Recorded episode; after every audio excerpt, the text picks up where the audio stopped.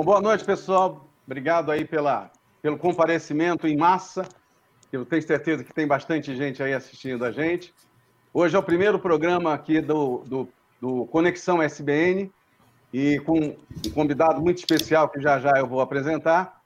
E eu sou o Karim Melo, eu sou mentor, sou coach, sou palestrante, eu sou idealista, eu sou um cara que acredita no mundo e vou seguindo em frente, é, independente das coisas que não, às vezes não são muito legais, né? Então, para explicar para vocês, antes de eu apresentar o meu, meu deleto amigo aí, eu vou apresentar um pouco para vocês do que, que é a SBN. Bom, quem somos? Nós nascemos em 2017, nós somos uma empresa que é uma associação de pessoas e empresas com o objetivo de informar, educar e mobilizar a prática do netweaving através de uma cultura inclusiva e sustentável, baseada na convivência com relevância e o propósito de auxiliar na construção de um legado inspirador. E aí o pessoal pergunta muitas vezes, o que é netweaving? É oferecer ajuda e saber que o retorno poderá acontecer de alguma outra forma, em outro momento, por meio de outra pessoa. Na realidade, eu costumo dizer que é reciprocidade assíncrona. É algo que você faz, em algum outro momento você vai receber. Mas o NetWeaving a gente pode resumir ele como generosidade, como colaboração, como altruísmo, né? E não necessariamente a gente ficar abraçando árvore, né? Mas sim aplicar isso no dia a dia para que a gente tenha uma melhor relação entre pessoas e uma melhor relação entre empresas e das pessoas também com os governos, com o Estado. A nossa causa é prática do netweaving para desenvolver uma cultura baseada na convivência com relevância, conviver com pessoas com sociedade, com a natureza, e relevância é tudo aquilo que sana uma dor ou resolve um problema. Então, nós existimos para isso, estimular as pessoas a fazerem isso. Como é que a gente estimula elas a fazerem isso? De dentro para fora. Então, é dentro, a partir de um propósito de uma pessoa, você vai jogar numa causa coletiva, aplicar isso numa causa coletiva para que a gente possa transformar o mundo. Então, o que é um netweaver? Netweaver é aquela pessoa que quer fazer a diferença na vida de alguém, prosperar através da generosidade, fazer da generosidade um bom negócio para o seu negócio. Isso é o melhor dos mundos, né? A gente poder ser generoso, poder ser altruísta, poder ser uma pessoa legal e ainda melhorar os nossos negócios, né? E tem uma grande confusão do networking com o netweaving. Eu digo que o networking ele pode até, estar dentro do netweaving. O netweaving não necessariamente vai estar dentro do networking. O networking é, a gente diz que é uma rede de trabalho e o netweaving é uma rede de conexão. Inclusive, se vocês quiserem, quem quiser, é só entrar no site e se filiar. E justamente por ser uma rede de conexão é que a gente chamou esse programa, esse primeiro programa de Conexão SBN, e agora eu vou começar a fazer a conexão com meu grande amigo Rony Fúrfuro. Cari, meu nome é Rony Fúrfuro, eu sou médico dentista, vivo em Portugal há 32 anos, sou pai de três filhas maravilhosas, e eu acho que essa é, é, esse é o meu maior cartão de visita, cara. É ser pai daquelas três princesas que estão sempre ao meu lado, sempre me suportando. São as minhas maiores apoiantes e as maiores fãs. A Raíssa, a Dandara e a Tainá. E de resto, eu também faço outras coisas. Eu sou médico dentista, como eu disse, e trabalho com malformações congênitas. E nós temos um projeto que é o projeto Atlas Lipcast esse projeto ele é um projeto amplo com várias vertentes de trabalho. A vertente mais visível é um podcast, um podcast que se chama também Atlas Lipcast, onde nós falamos sobre fenda labiopalatina de uma forma simples e descomplicada. O objetivo desse podcast, Cari, é difundir informações de forma que todas as pessoas, as famílias, os pais, os fissurados, possam obter informação, conhecimento sobre os temas diversos que essas malformações da face implicam, de uma forma que eles consigam perceber e não os deixe naquele caminho ambíguo que às vezes é a linguagem técnica profissional. É essencialmente essa a ideia. Me diz uma coisa, Rony, para a gente dar uma, começar a dar uma, uma, uma tocada, principalmente para as pessoas que não têm é, não, para dar uma cutucada em algumas coisas de pessoas que são leigas nisso, né? A gente até conversou isso na, na, na vez que eu fiz a entrevista é, contigo no podcast. Uhum. Qual é a uhum. maior dificuldade que você vê, inicialmente de uma forma macro, que você vê das famílias em relação a esse tipo de dificuldade quando acontece isso numa família? O maior problema, sem sombra de dúvida, é a informação. não há informação disponível de qualidade sobre a malformação congênita.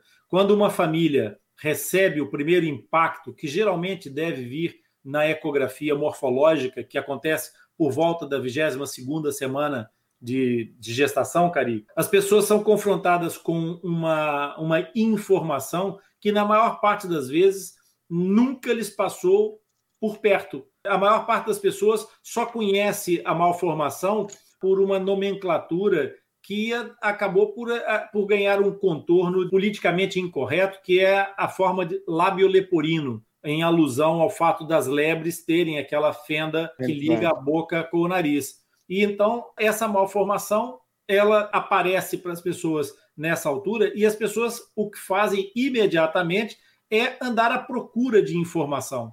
E isso é instintivo, é humano, é natural. E quando as pessoas saem à procura dessa informação, aquilo que vai acontecer invariavelmente é elas correrem para a maior enciclopédia de informação que está disponível hoje em todo lado, que é a internet. E qual é o inconveniente disso?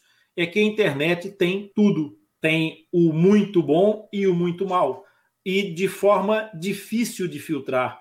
É de forma demasiado liberta. E essa tanto serve para liberdade quanto para outra, outra vertente dessa liberdade que não é tão positiva. E aí o que, que acontece? Essas pessoas acabam por encontrar com maior facilidade aquilo que mais, vamos usar aqui uma palavra para conotar, mas aquilo que mais vende. E o que é que mais vende? O que, é que tem mais visibilidade? É aquilo que é mais feio, é aquilo que deu errado, é aquilo que é mais sensacionalista e que normalmente acaba por gerar nessas famílias um sentimento ainda mais complexo do que aquele de lidar com o próprio problema que eles acabaram de ser confrontados, que é ter o seu projeto maior, que é ter um filho com uma malformação congênita. Você, a gente começou da outra vez, inclusive, que existe um, se eu, estiver exagerando, você me corrige, até um processo de rejeição, né? Quer dizer, é a, é a reação inicial, né? O que gera, consequentemente, alguns traumas complicados, né? Tanto para a criança quanto para a família. Dentro desse sistema familiar, né? Quem você, né, pela tua experiência, quem é que não sofre mais, mas quem sente mais? É realmente a mãe, né? Porque normalmente as pessoas vão dizer é a mãe, né? É a mãe ou é o pai? Porque às vezes o pai ele fica um pouco fora, né? Eu não sou especialista nisso, mas eu vejo em, em algumas situações que a mãe ela fica realmente muito uh, uh, dedicada àquilo, né? Porque ela é mãe. Mas o pai uhum. vai ficando de lado, né? Eu cheguei a ver casamentos serem, serem encerrados porque o pai se sentiu à parte. Isso uhum. faz sentido que eu estou falando ou não? Cari, esse problema, ele é, e, e, dessa forma como tu colocaste, isso merecia um, quase que uma live só sobre essa, sobre essa análise. O que acontece é o seguinte: como a gente conversou já, e para quem não, não assistiu essa, essa outra conversa, eu vou só dar aqui uma configuração dessa conversa. Nós falamos sobre protagonismo em momentos de crise. E o que acontece de fato é que em cada momento, todos nós vamos ter um protagonismo. E esse protagonismo nem sempre ele é inerente às nossas decisões ou às nossas vontades. Há coisas que são porque tem que ser, porque são de fato assim, não é negociável.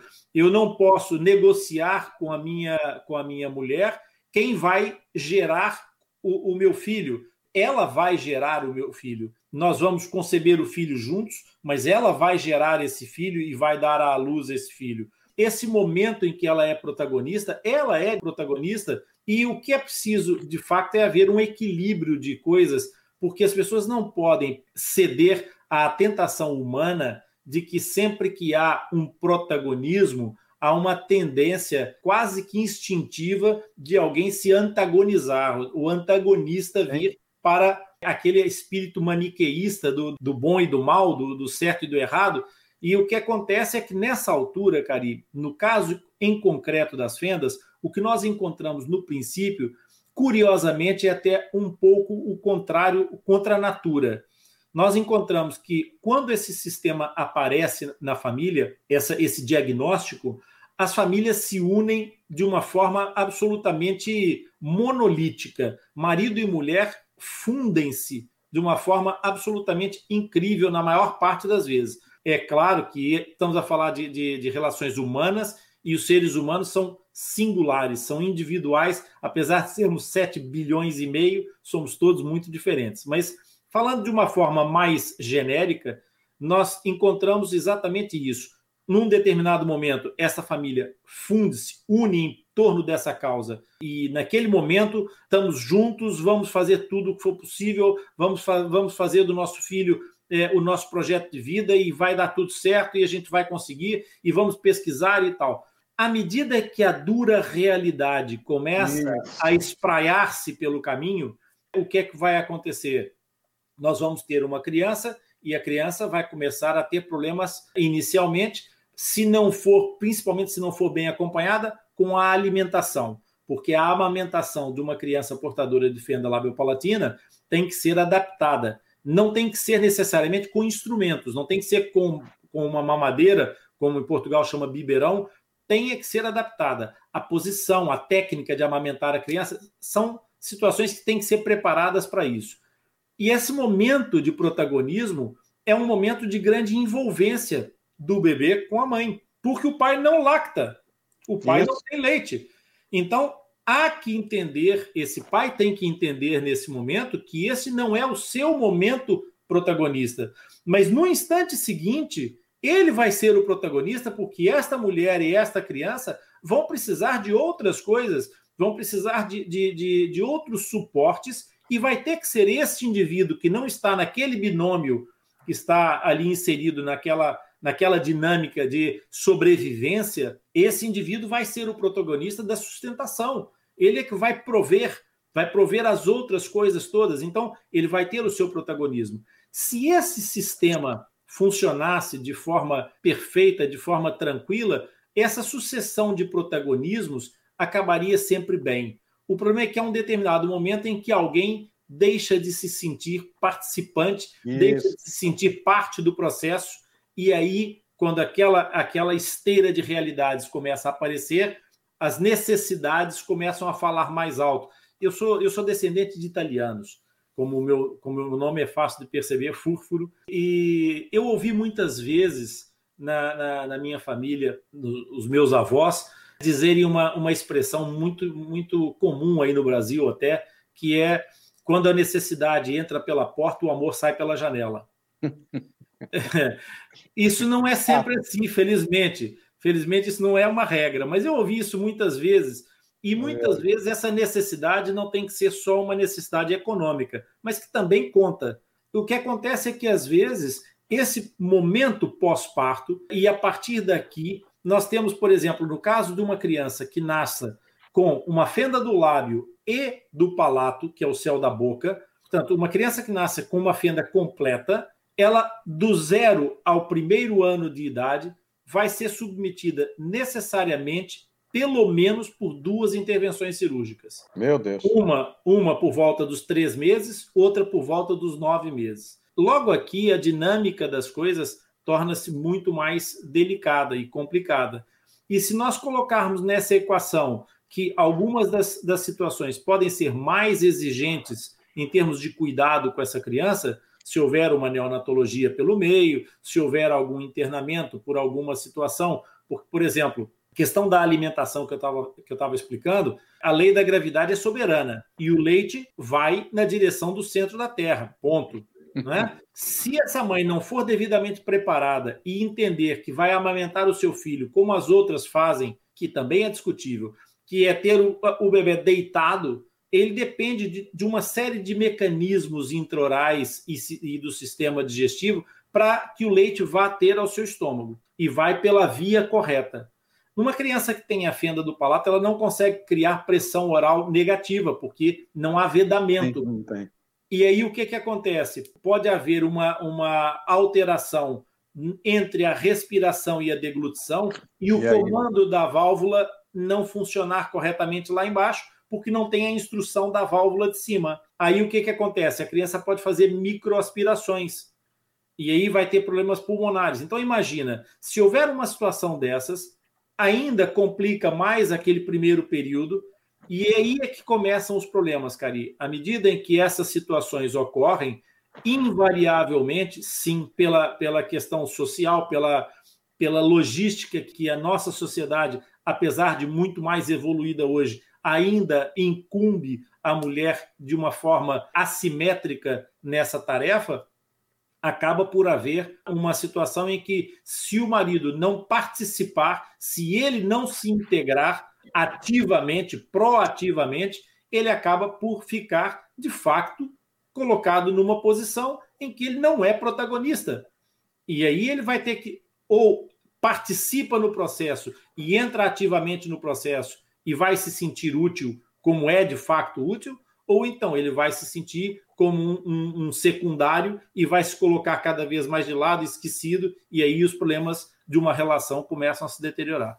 É, eu, eu falei isso por quê? Porque como né, na SBN a gente olha muito para a questão da convivência, né? A gente entende né, que é, conforme essa criança cresce, esse pai que vai ser um protagonista em algum momento, é, inclusive tem uma coisa importante, né? As pessoas acham que às vezes tem, pode ter um protagonista só. Podem ter vários Não, protagonistas, vários, né? vários protagonistas em funções diferentes, né? Mas o que eu acho que é um, o grande desafio, justamente, é a questão da sociedade, né? Quer dizer, eu acho que a nossa sociedade não está preparada para o diferente. Você falou, melhorou. Sim, melhorou. Mas uhum. ainda causa é, uma, certa, uma certa resistência, um, né? Uhum. uma, uma certa comoção. Né? É, até, eu, eu, digo até que fica até pior quando a pessoa tenta ser natural quando ela não acha aquilo natural. Né? É isso. aí aí fica pior, né? O, o, o, o negócio fica até pior. Então, dentro disso, o que, que você acha que poderia ser feito? Porque, veja bem, nós temos hoje, como você falou, a tecnologia, né? Que poderia estar instruindo, né? Estou falando pelo seguinte, vou até te abrir um pouco. A gente uhum. poderia fazer na SBN, por exemplo, um curso ou algum tipo de, de informação, educação sobre convivência, para justamente, quando a, os pais tivessem uma situação dessa, eles pudessem até soltar um vídeo, mas pra, não para falar da, do, do problema, mas para falar como eles devem agir e passar isso, isso para pessoas que vão conviver. Porque a escola também é um grande problema, né? Quando chega no, no período de escola, a coisa vai complicando, né? É. E ter um acompanhamento porque eu sinto um pouco, aí é, é, você também me, me complementa e me corrige, que acaba havendo um distanciamento do profissional de saúde, e aqui não vai uma crítica a ele, é pela uhum. limitação mesmo da estrutura, da limitação do profissional de saúde de avançar numa área que ele talvez ache que não é dele, que é da inserção. Eu queria que uhum. você falasse um pouco da inserção. Cari, essa, essa é uma parte é, caríssima para nós que, que trabalhamos com a integralidade das coisas. O nosso, o nosso projeto de trabalho, enquanto profissionais de saúde, nosso do Atlas Deepcast, atende uma, um, um projeto e exatamente dentro daquilo que, pegando na tua deixa, a nível de formação, que é FIT, F-I-I-T, significa Filosofia Integral Individualizada de Tratamento. Ou seja, Fantástico. o que, que é? Nós não vamos tratar uma boca fissurada com duas pernas. Nós vamos tratar um ser humano. E a primeira coisa que os pais que me encontram pela frente, como coordenador da equipa, é comigo que vem o primeiro contato dos pais numa, numa primeira abordagem. Eu procuro sempre dizer aos pais uma expressão que é recorrente. Vamos combinar uma coisa: isso vai ser uma maratona. A realidade é que é uma maratona. O bebê que vai nascer vai começar a ser tratado no, no, no momento em que nascer e vai seguir uma, um tratamento protocolar até os 25 anos, provavelmente. Portanto, isso é uma maratona. Estamos de acordo? Estão entendidos? Não ficam mais surpresos, porque eu depois vou apresentar o protocolo todo. Mas há uma coisa que eu quero que fique desde já clara e definida entre nós. Vocês cuidam do filho e eu cuido da fenda ou da fissura. E então, a gente divide as tarefas. É aquele que tu disseste sobre haver vários protagonistas. A criança é o protagonista, porque a criança é o fissurado. Os pais são os protagonistas, porque eles são os provedores de tudo, do suporte emocional, do suporte econômico, do suporte é, é, alimentar, de tudo. E eu sou protagonista, porque eu vou conduzi-los a todas as especialidades. E cada um dos especialistas é protagonista, porque naquele momento era sob a ação desse profissional que essa criança vai receber o cuidado necessário. Aí vem o problema da escola. Na escola e na integração, é, na, na escola e na integração, o que acontece é que existe, de fato, duas visões muito distintas, Cari, e eu quase que divido isso em relação às gerações que estão é, a conviver nesse momento. Eu acho que a palavra-chave para isso tudo é, de fato, generosidade. Quando o ser humano entender o conceito, a amplitude do conceito de generosidade, que não é generosidade não é dar esmola a, a uma pessoa que está na rua, né? Portanto, ser generoso é um, é um conceito hermético bastante, bastante amplo.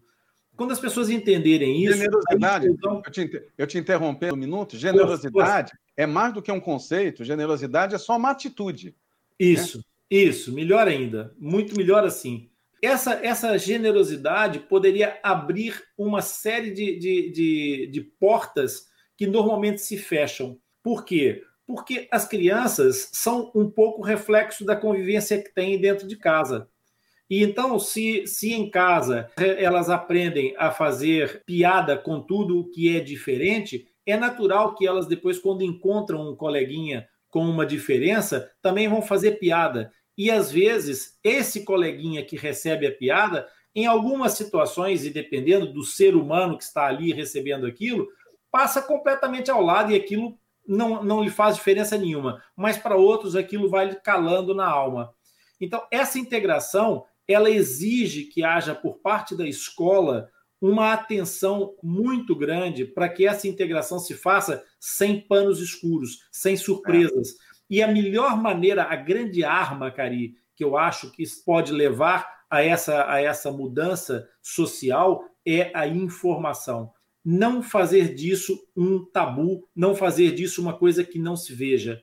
Um dos meus, um dos meus meninos, que já não é menino, agora eu já estou naquela fase em que eu trato todo mundo por criança, entendeu? Então, um dos meus meninos, que agora está candidato e provavelmente vai se tornar controlador, de, controlador aéreo, vai fazer controle de tráfego aéreo. Portanto, você imagina o que é a reabilitação de uma criança que nasceu com uma fenda, com os obstáculos da fala que ele passou e hoje vai ser controlador de voo. Quer dizer, ele tem uma fala Legal. perfeita, entendeu? E ele disse uma coisa, eu convidei uma vez para um, um, dos nossos colóquios, em que ele, ele fez uma palestra que, que ele colocou o título na palestra, mas afinal, o que é que tu tens?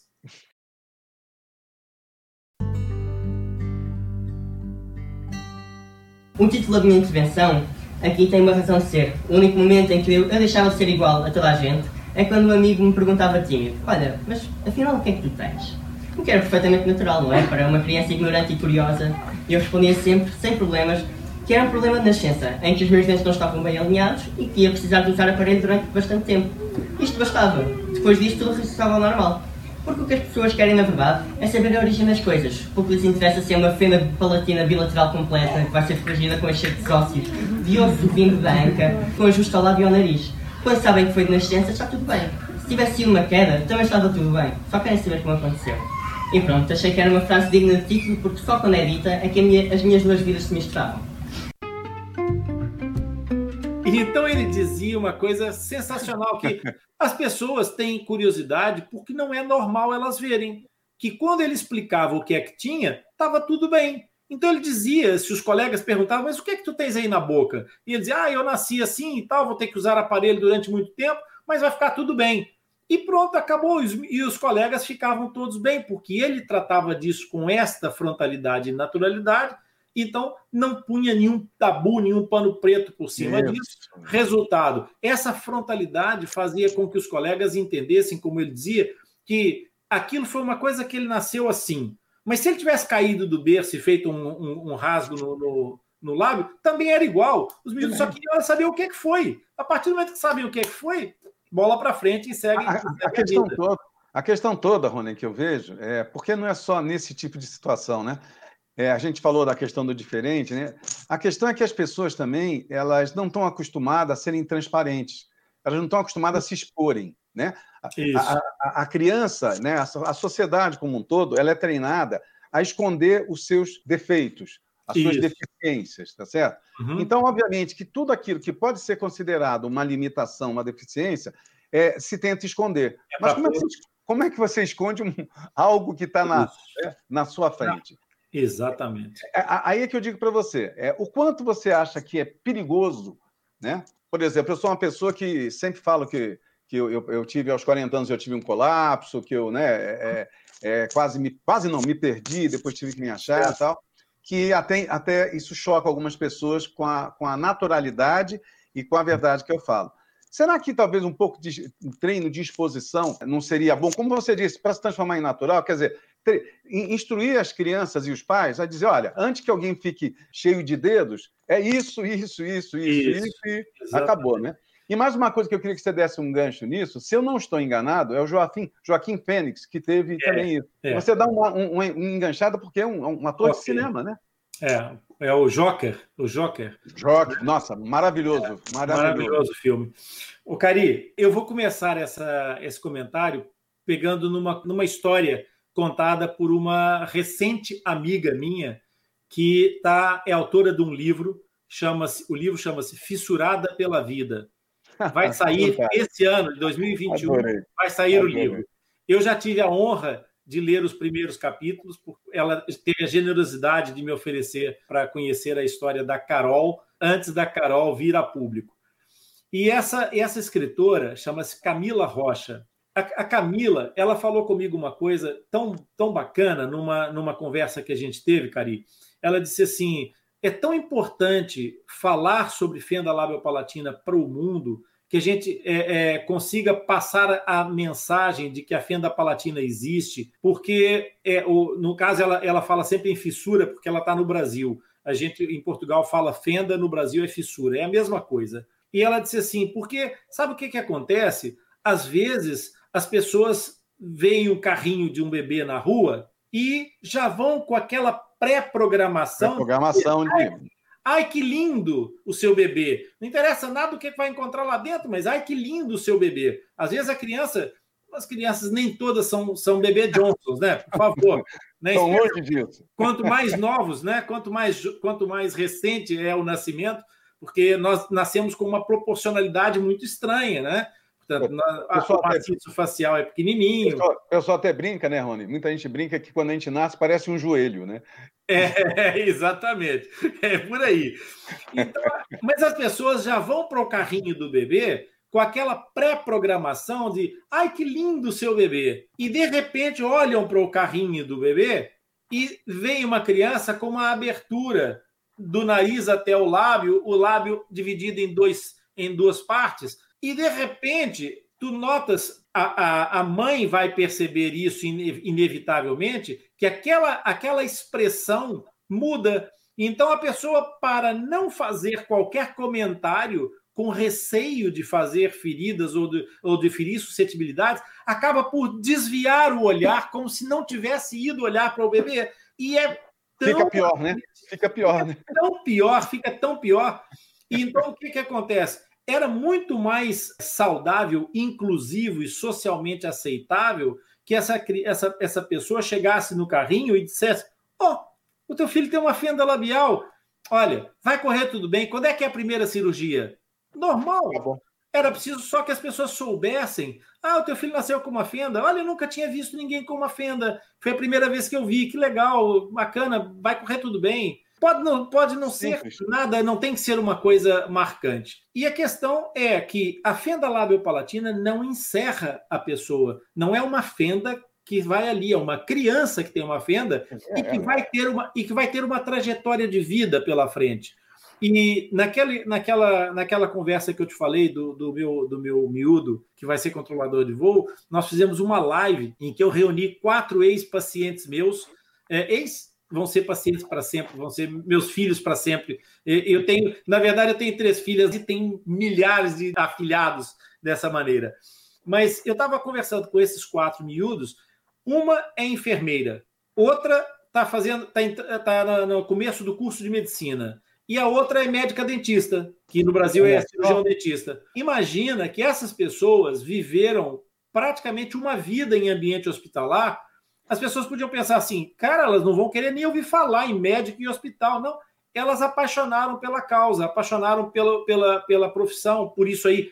Quer dizer, a, a e, tem, e, tem, empatia, né? E, e, tem empatia, porque passaram por tudo. Né? Exatamente. Né? E a Fenda não interferiu com isso. E também poderia ter sido para outra coisa qualquer, poderiam ter sido atores e atrizes. Eu tenho uma garota, e, e já vou chegar onde tu querias. Eu tenho uma garota que a mãe chegou para mim aos três anos e disse assim: doutor, tem que me ajudar. A minha filha quer falar, mas ela não consegue. Ela estava aprendendo linguagem aumentada, estava aprendendo língua gestual, mas a criança queria falar, Cari. Só que ela tinha uma, uma insuficiência velofaríngea, que é um, é um, aquilo não funcionava lá atrás. E hoje essa garota está no coro da escola, está no Olha, que beleza. da escola, ela tem oito, oito para nove anos agora, e é uma criança que fala pelos cotovelos e fala e perfeitamente compreensível. A gente fez um tratamento que resultou lindamente, mas ela é uma heroína, porque não se faz nada sozinho. Então, ela está nessa, nessa trajetória, ela estuda piano. Se ela quiser ser o que ela decidir, está nas mãos dela, não está nas mãos da Fenda nem nas mãos de ninguém.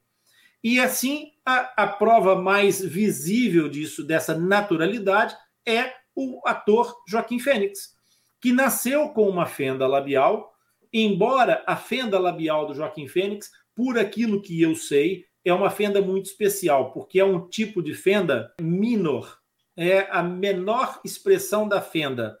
Tá. E vou te explicar o que, que aconteceu. Ele, na verdade, não nasceu com uma fenda, ele nasceu com uma cicatriz. Aquela, ah. aquela a situação dele tem um nome, pelo que eu sei, eu não, não posso afirmar isso com segurança, porque essas são as informações que eu obtive, não dele, mas por intermédio de informações que eu não posso fidelizar.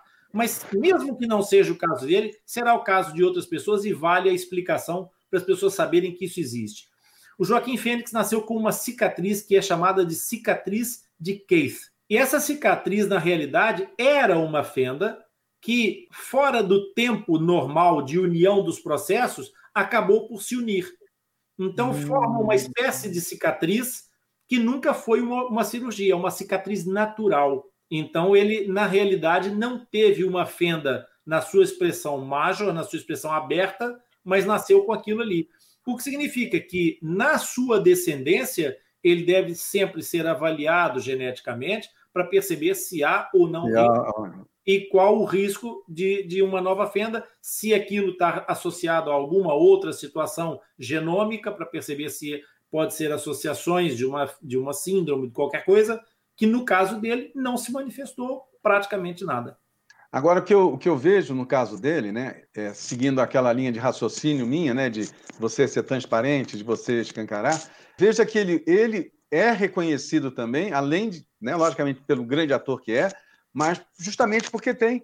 Né, uma grande característica ele tem é aquilo. Quer dizer, ele fez do limão, do limão ele fez várias limonadas. Né? Poderia ser uma restrição, uma limitação, acabou se transformando em marketing. Isso mesmo. Acabou se transformando em marketing. E um aspecto muito importante que é preciso a gente separar naquela, naquela abordagem, buscando o teu gancho da, da, da, da integração, de colocar as pessoas dentro da, da sociedade, o fato das pessoas terem uma, como dizem os espanhóis, uma menos-valia, de ser, de ter uma, uma limitação qualquer, uma característica qualquer, muitas vezes gera na população em geral a sensação de um handicap, de uma coisa que essa pessoa tem alguma coisa a menos. O, o, Joaquim Fênix é a prova cabal de que uma fenda não interfere nada na genialidade, nas expressões todas que essa pessoa possa ter. E se nós quisermos ir mais longe, podemos usar, por exemplo, na política, o José Maria Aznar, que foi primeiro-ministro na, na, na Espanha. Portanto, e assim nós temos várias, várias situações. Eu posso te contar uma, uma história que eu conto num dos podcasts que, é, que tem a ver com isso e é, e é legal. A, a, história da fenda lábia palatina começa a ser tratada, os primeiros registros, na China.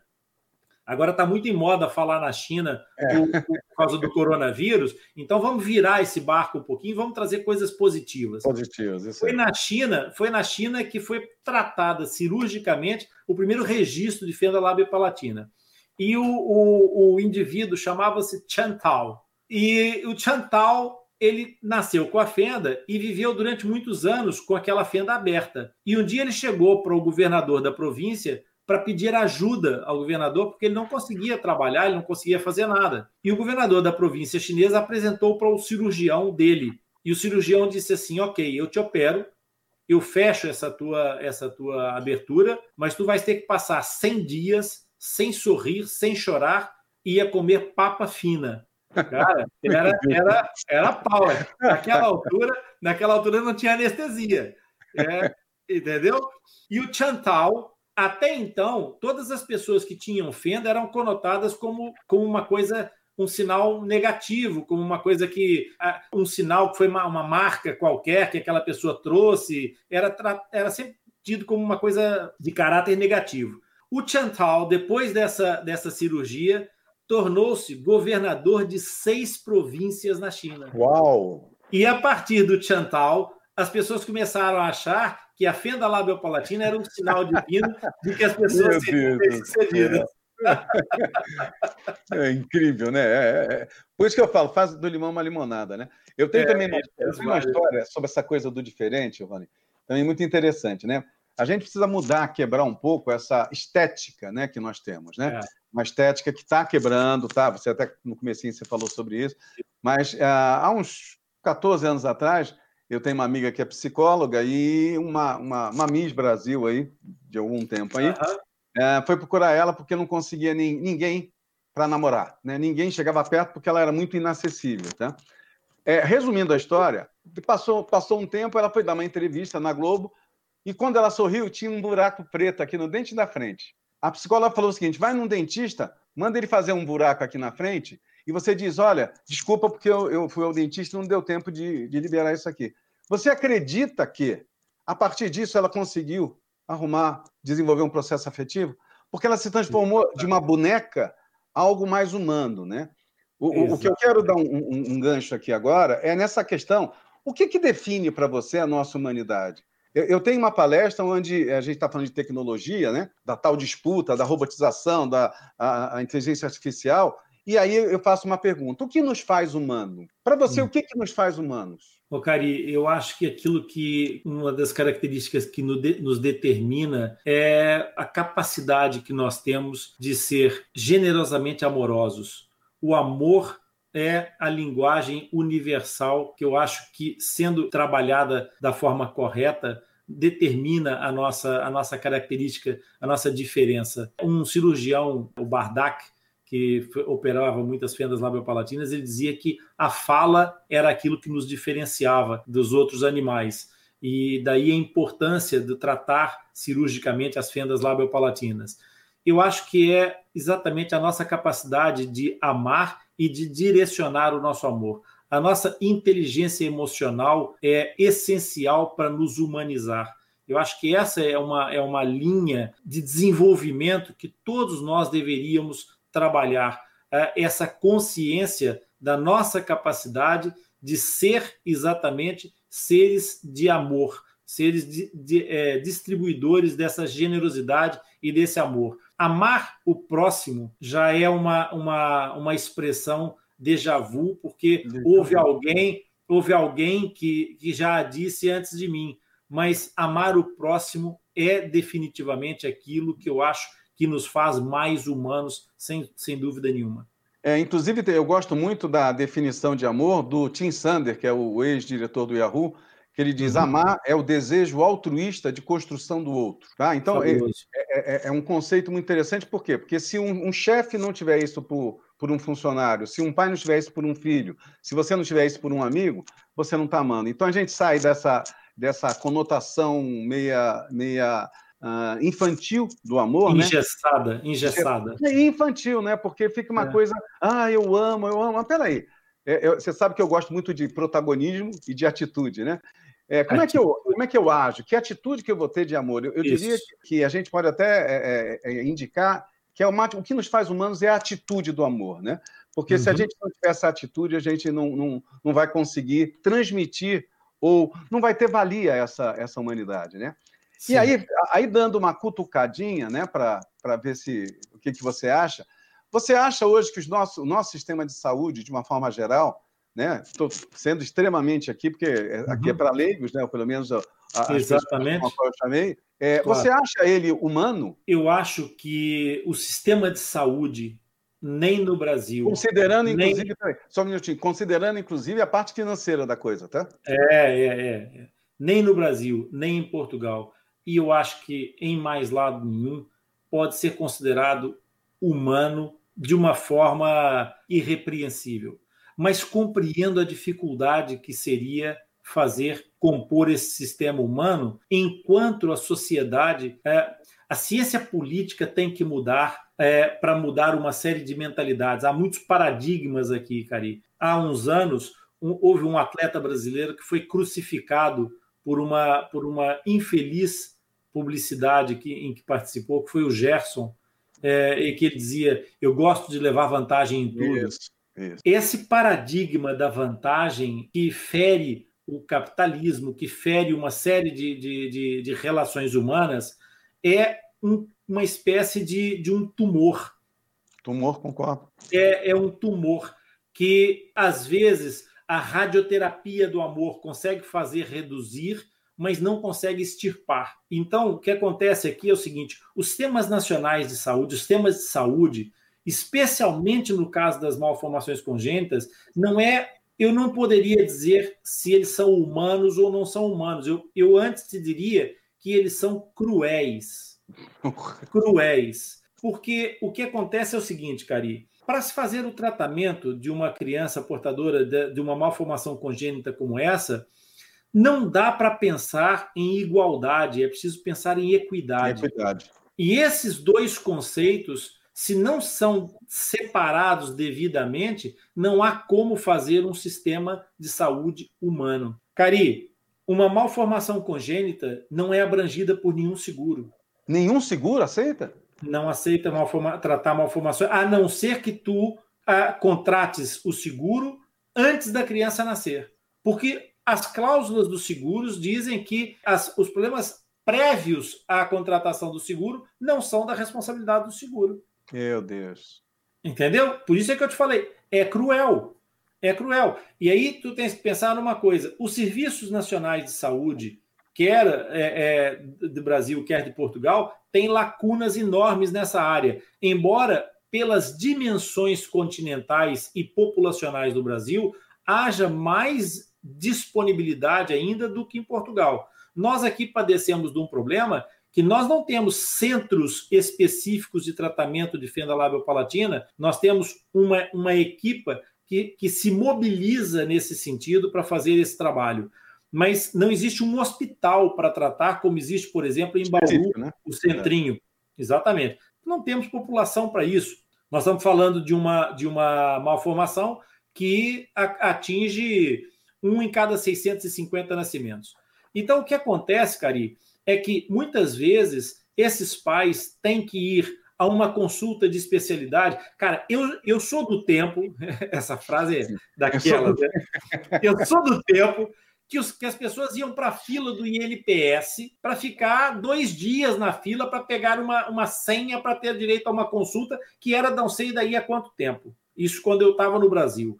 Essas situações também já aconteceram em Portugal. As pessoas esperarem uma consulta e quando são chamados para consulta, o fulano já morreu, entendeu? Isso também acontece. No caso de uma criança, o problema que isso traz é o seguinte: não se trata de vida ou de morte, trata-se de tempo, de timing. E embora nós tenhamos 10, 12, 15 anos de crescimento, a partir daí já não há mais. Não já, há uma segunda é. infância. Então, há determinados momentos terapêuticos que têm que ser seguidos, e se não forem cumpridos, vai ser sempre um tratamento. Não adianta mais, né? Aí não adianta vai ser, mais. Não vai, ser, vai adiantar, vai adiantar. a gente tem solução para tudo, mas não é aquilo que deveria ser. Vamos estar correndo atrás do prejuízo e não a fazer as coisas como deveria ser feita. Então, essa situação da análise do sistema, dos sistemas de saúde serem humanos eu acho que existe humanidade dentro do sistema de saúde, dos sistemas de saúde em alguns profissionais. Há pessoas que realmente estão na medicina por amor ao próximo, por amor à medicina, à prática médica. Mas existe, infelizmente, uma infinidade de processos e de outras pessoas que não têm esse mesmo procedimento e esse mesmo sentimento. Então, o problema é, aqui há alguns anos me perguntaram assim, mas por que que tu deixaste de, de estar numa determinada instituição? Eu disse assim, eu adoro aquela instituição, mas a instituição é, é, um bloco de concreto. As pessoas que estão na instituição naquele momento é que fazem a instituição. Depois, quando aquelas pessoas saem entram outras, a instituição mudou. Na realidade, é a mesma instituição, mas as pessoas são outras, o modus operandi ficou diferente. E as pessoas não são, Cari. É preciso que as pessoas tenham essa, essa percepção. As pessoas estão. Eu é. estou médico hoje, mas eu não isso, sou médico. Isso, é? isso. Eu não vou morrer médico como não nasci médico. Isso. Entendeu? O, o, o, que eu, o que eu acho é que a gente tem que ser direto, né? Existe um mercantilismo mesmo, existe uma, um, um mercado, né? Da saúde. Eu, eu poderia citar aqui é, vários casos que eu tive, né, que eu tive contato, onde foram feitas operações desnecessárias, onde foram colocadas próteses. É, existe o, o, mercado negro de próteses e tal. Então, eu, eu, acredito que, como você falou, ela é cruel. É, eu fiz a pergunta por um motivo. Né? Nós temos que encarar agora no mundo a, aquilo, as, as dificuldades nós vamos ter que encarar de frente.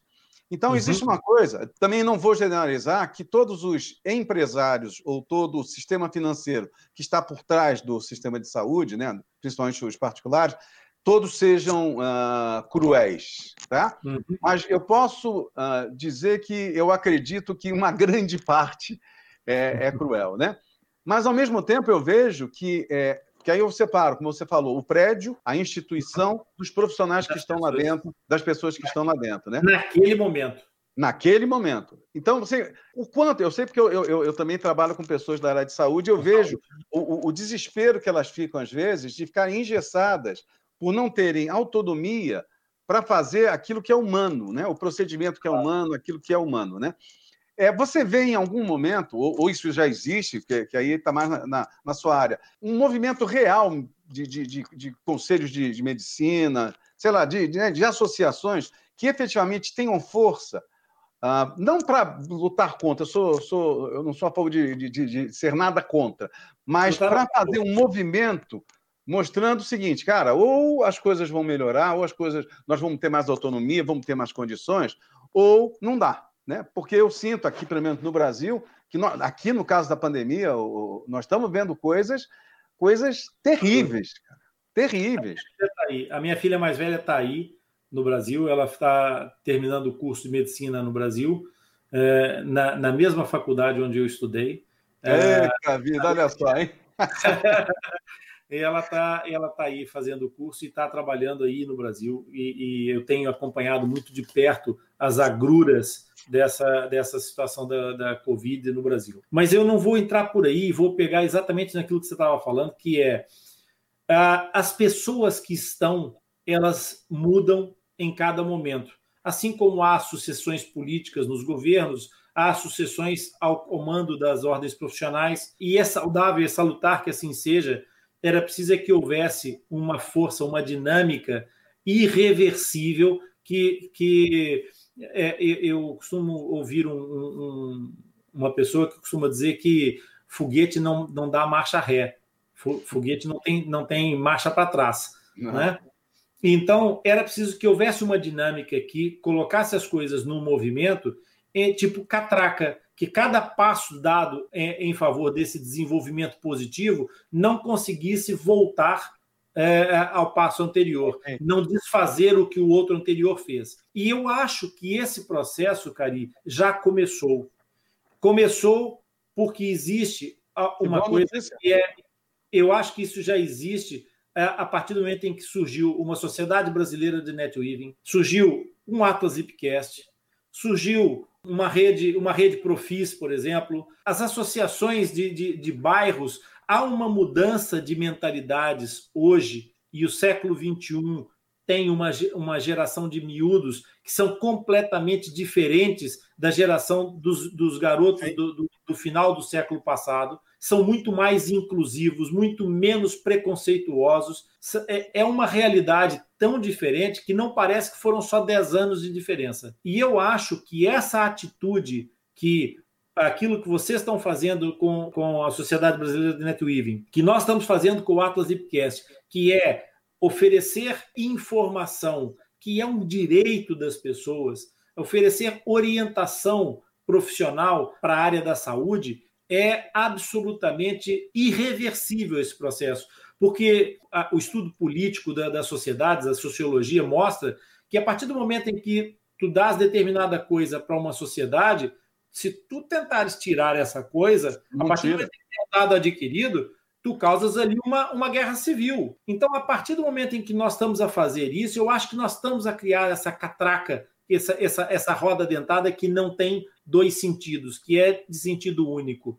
E eu acho que essa generosidade que vocês estão espalhando aí e que nós estamos espalhando aqui, e que há mais gente espalhando pela, pelo, pelo globo, porque Sim. eu não acredito que a Terra seja plana, estão espalhando pelo globo.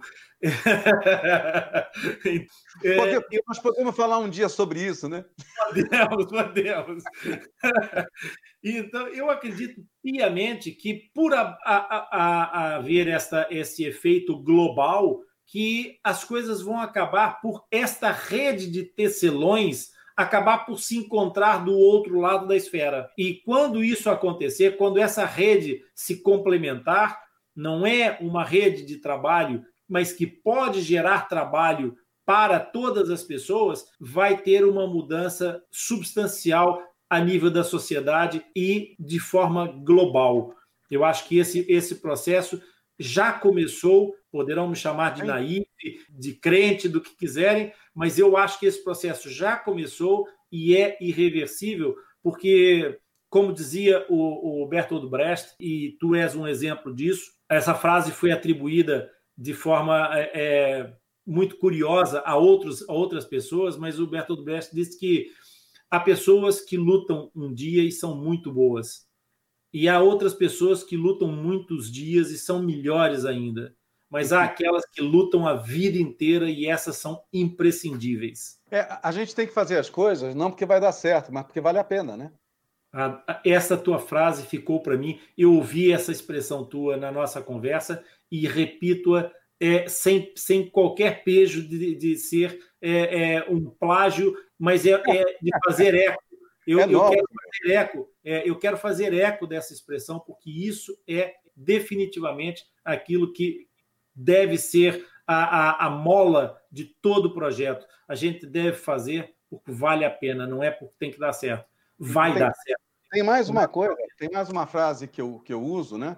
que não é minha, mas eu uso, que também eu acho que vai cai muito bem para a gente melhorar esse sistema, tudo, toda essa engrenagem, como você está colocando, que é faça hoje aquilo que você pode com aquilo que você tem. Eu, eu acho que essa, essa, engrenagem, a gente saiu do tempo que as coisas precisavam ser planejadas, que ficava se analisando um ano, dois anos, enquanto isso as pessoas estão morrendo, as pessoas estão sozinhas, estão solitárias. Então nós temos que fazer o seguinte: aliás, nós nos conhecemos como? Eu fiz uma entrevista com uma amiga que passou a ser nossa, a Paula. A Paula Exato. te falou, você falou comigo, vamos, vamos. Ah, hoje mesmo, iniciamos aqui a live, aí não entrou o som, e vamos embora, vamos, vamos em frente, né? Por quê? Porque é, é, a gente não, pode, não, não vai ter mais recursos para fazer do jeito que a gente acha que deveria ser. Nós temos que fazer do jeito que pode ser. Por quê? Porque todo, toda a humanidade hoje precisa, no mínimo, de atenção, carinho e afeto. Exatamente. Quando se fala em amor, por isso que eu gosto de conceituar amor como desejo altruísta de né, desejo é, de construção do outro, por causa disso. Eu, eu só uh, avançando um pouco, é, eu digo o seguinte: nós somos 7 bilhões de um grande quebra-cabeça. Quando cada um achar o seu lugar, nós vamos ter uma imagem de unidade nunca vista na humanidade. Só que tem gente que não sabe ainda que precisa ser um lugar nesse quebra-cabeça. Essas pessoas, infelizmente, nós estamos mais de 7 bilhões. Essas são aquelas que vão ser, como se fala, né, o joio do trigo. Né? É, eu estou falando isso só para te fazer uma, uma, uma, outra pergunta. Como é que hoje está a capilaridade de contatos do Ata de Picast? Pois é, Cari, a gente tem, felizmente, tem tido uma resposta, e eu acho que, fazendo a, ponte dessas ideias que tu deixaste, o princípio da nossa live é o exemplo concreto daquilo que eu te disse da catraca que não volta. Nós tínhamos definido fazer uma live hoje e nada ia nos parar. Se a gente não conseguisse nos ouvir, a gente fazia pelo, pelo, pelo chat aqui e respondia. É, é, aquela história que a gente não para. As adversidades existem exatamente para nos fortalecer, para nos colocar à prova. Então, essas, essas dinâmicas capilares que tu estavas a falar, elas vão acontecendo naturalmente, quase que de uma forma espontânea. À medida que a gente vai, vai fazendo ações generosas, essa generosidade reverte e acaba por acontecer. Eu posso dizer que hoje nós temos respostas em vários, em vários meios de, de, de, de apoio, nós temos resposta de colegas, o número de colegas que quer participar do, desse projeto Atlas Lipcast na parte clínica tem aumentado cada vez mais. E a minha expectativa para um curto, médio prazo é que alguma capacidade real de transformação aconteça para que a gente possa levar mais atitude para além da informação, que alguns dos tratamentos que a gente precisa instituir possam ser instituídos para pessoas que não estão capazes. Isso já existe é, através de, de, de algumas organizações não governamentais e a gente está fazendo contato com algumas delas e é muito provável que a gente consiga chegar mais longe muito para além das barreiras geográficas, porque felizmente nós, e eu já te considero um amigo e ainda nunca te, te dei um abraço, porque nós nos conhecemos nessa janela. Portanto, a realidade mudou, o mundo mudou e mudar não custa, o que custa é resistir à mudança. Então, eu hoje consigo perceber e, e, te considero amigo, porque só um amigo, só uma pessoa generosa, com essa, com essa tua postura, é que receberia uma pessoa que nunca viu de lado nenhum, com um projeto que não conhecia e que te diz assim: olha, eu tenho um projeto assim, assim, assim, e tu disseste assim: tô dentro, vamos lá fazer isso. Essa vamos generosidade, vamos. vamos que vamos, exatamente. Essa, essa generosidade ela vai fazendo com que essa permeabilidade, que essa capilaridade de processos aconteça e nós vamos tendo cada vez mais contatos de outras ações e de, outras, de outros processos de generosidade que nós vamos poder depois certamente ligar com a nossa ligação, com a nossa conexão entre a SBN e o Atlas Lipcast. Tenho certeza que nós vamos construir essa, esta malha de tecelagem cada vez mais eficaz e com cada vez mais capacidade de acolher e de amparar pessoas que necessitem dela porque eu acho que nesse momento é de saúde que a gente fala e saúde é um bem absolutamente inestimável. É, eu, te, eu, já te digo o seguinte, né? Quer dizer, a gente considera já, como você já está no nosso site, você, né, a gente está no site de vocês, que a gente agora já tem condições, inclusive, de fazer mobilizações aqui no Brasil, tá? Então a gente hum. pode já pensar no, no desenho, o, o Rony, de, do que, que a gente pode fazer para levantamento de fundos, para levantamento de recursos, quer dizer, é, é, já pode ir pensando aí em alguma coisa, inclusive aí dando os contatos aqui, aqui porque não é o nosso, o nosso métier, uhum, claro. por isso que, eu, porque você falou, eu vou me metendo em coisa que eu não conheço, mas se você conhece, está tudo, tá tudo bem, a gente vai seguindo as tuas orientações aí. Então já pensa é. nisso, em algumas mobilizações, tá? Nós estamos tá terminando aqui o nosso horário, eu, eu, eu trouxe aqui uma oração que eu queria falar, antes de te dar né, para você pensar em alguma coisa que você não tenha falado, que gostaria de falar, que eu acho que tem muito a ver com tudo que a gente falou aqui, né? Que é uma oração que todo mundo conhece, que é a oração da serenidade, né? Que é conceder-me, Senhor, serenidade necessária para aceitar as coisas que não posso mudar, coragem para modificar as que posso e sabedoria para distinguir uma das outras. Por isso que eu digo, o importante é ir em frente. O importante é faça hoje aquilo que você pode com aquilo que você tem. Né? Não importa o resultado das coisas, se vale a pena. Tá com medo? Vai com medo. E vamos Vai embora. Não, eu acho, eu acho que essa, essa oração é, um, é, é de, uma, de uma abrangência tão intensa e de uma generosidade, de um amor tão grande, que eu acho que é a melhor forma da gente se despedir das pessoas que vieram estar conosco. Acho que o meu silêncio depois dessa oração é a coisa mais eloquente que eu posso te oferecer, meu querido. Muito obrigado. Pessoal, eu queria agradecer então a participação de todos aí. É, lembrar para vocês que quem quiser se filiar à SBN é só entrar lá no site www.ivin.com.br. Não paga nada, não tem pegadinha, não vai mandar boleto depois, fiquem tranquilos, simplesmente para a gente poder colher as informações de vocês e a gente passar. Nós já temos hoje mobilização para para alimentar pessoas na rua. A gente tem coisas também de, de é, é, livros que estão sendo decodificados, coisas pagas e coisas grátis. Nós somos uma empresa que a gente diz que nós somos um negócio social, nós somos a empresa 2,5. Não somos uma empresa e nem somos uma ONG. Nós estamos ali no meio. Então, meu grande amigo Rony, que eu ainda vou te dar um abraço. Muito obrigado pelo teu tempo, pela tua sabedoria, eu pela agradeço. E, e vamos depois marcar outra aí para a gente falar de outros tipos de assunto, que eu acho que a gente poderia avançar um pouco é, em relação até essa questão do sistema econômico em relação à saúde, essa questão da formação dos, dos profissionais. Eu acho que dá para a gente avançar um pouquinho, aí, sem problema do som, né? É, Isso. A gente avançar um pouquinho é, nesses assuntos. Muito obrigado. Nós temos um problema. É que quando a gente começa a conversar, a gente não para. não para mesmo. Mas isso aqui é bom. A vida é feita disso, né? Um abraço. É tchau, tchau. Obrigado, obrigado, carinho. Até logo.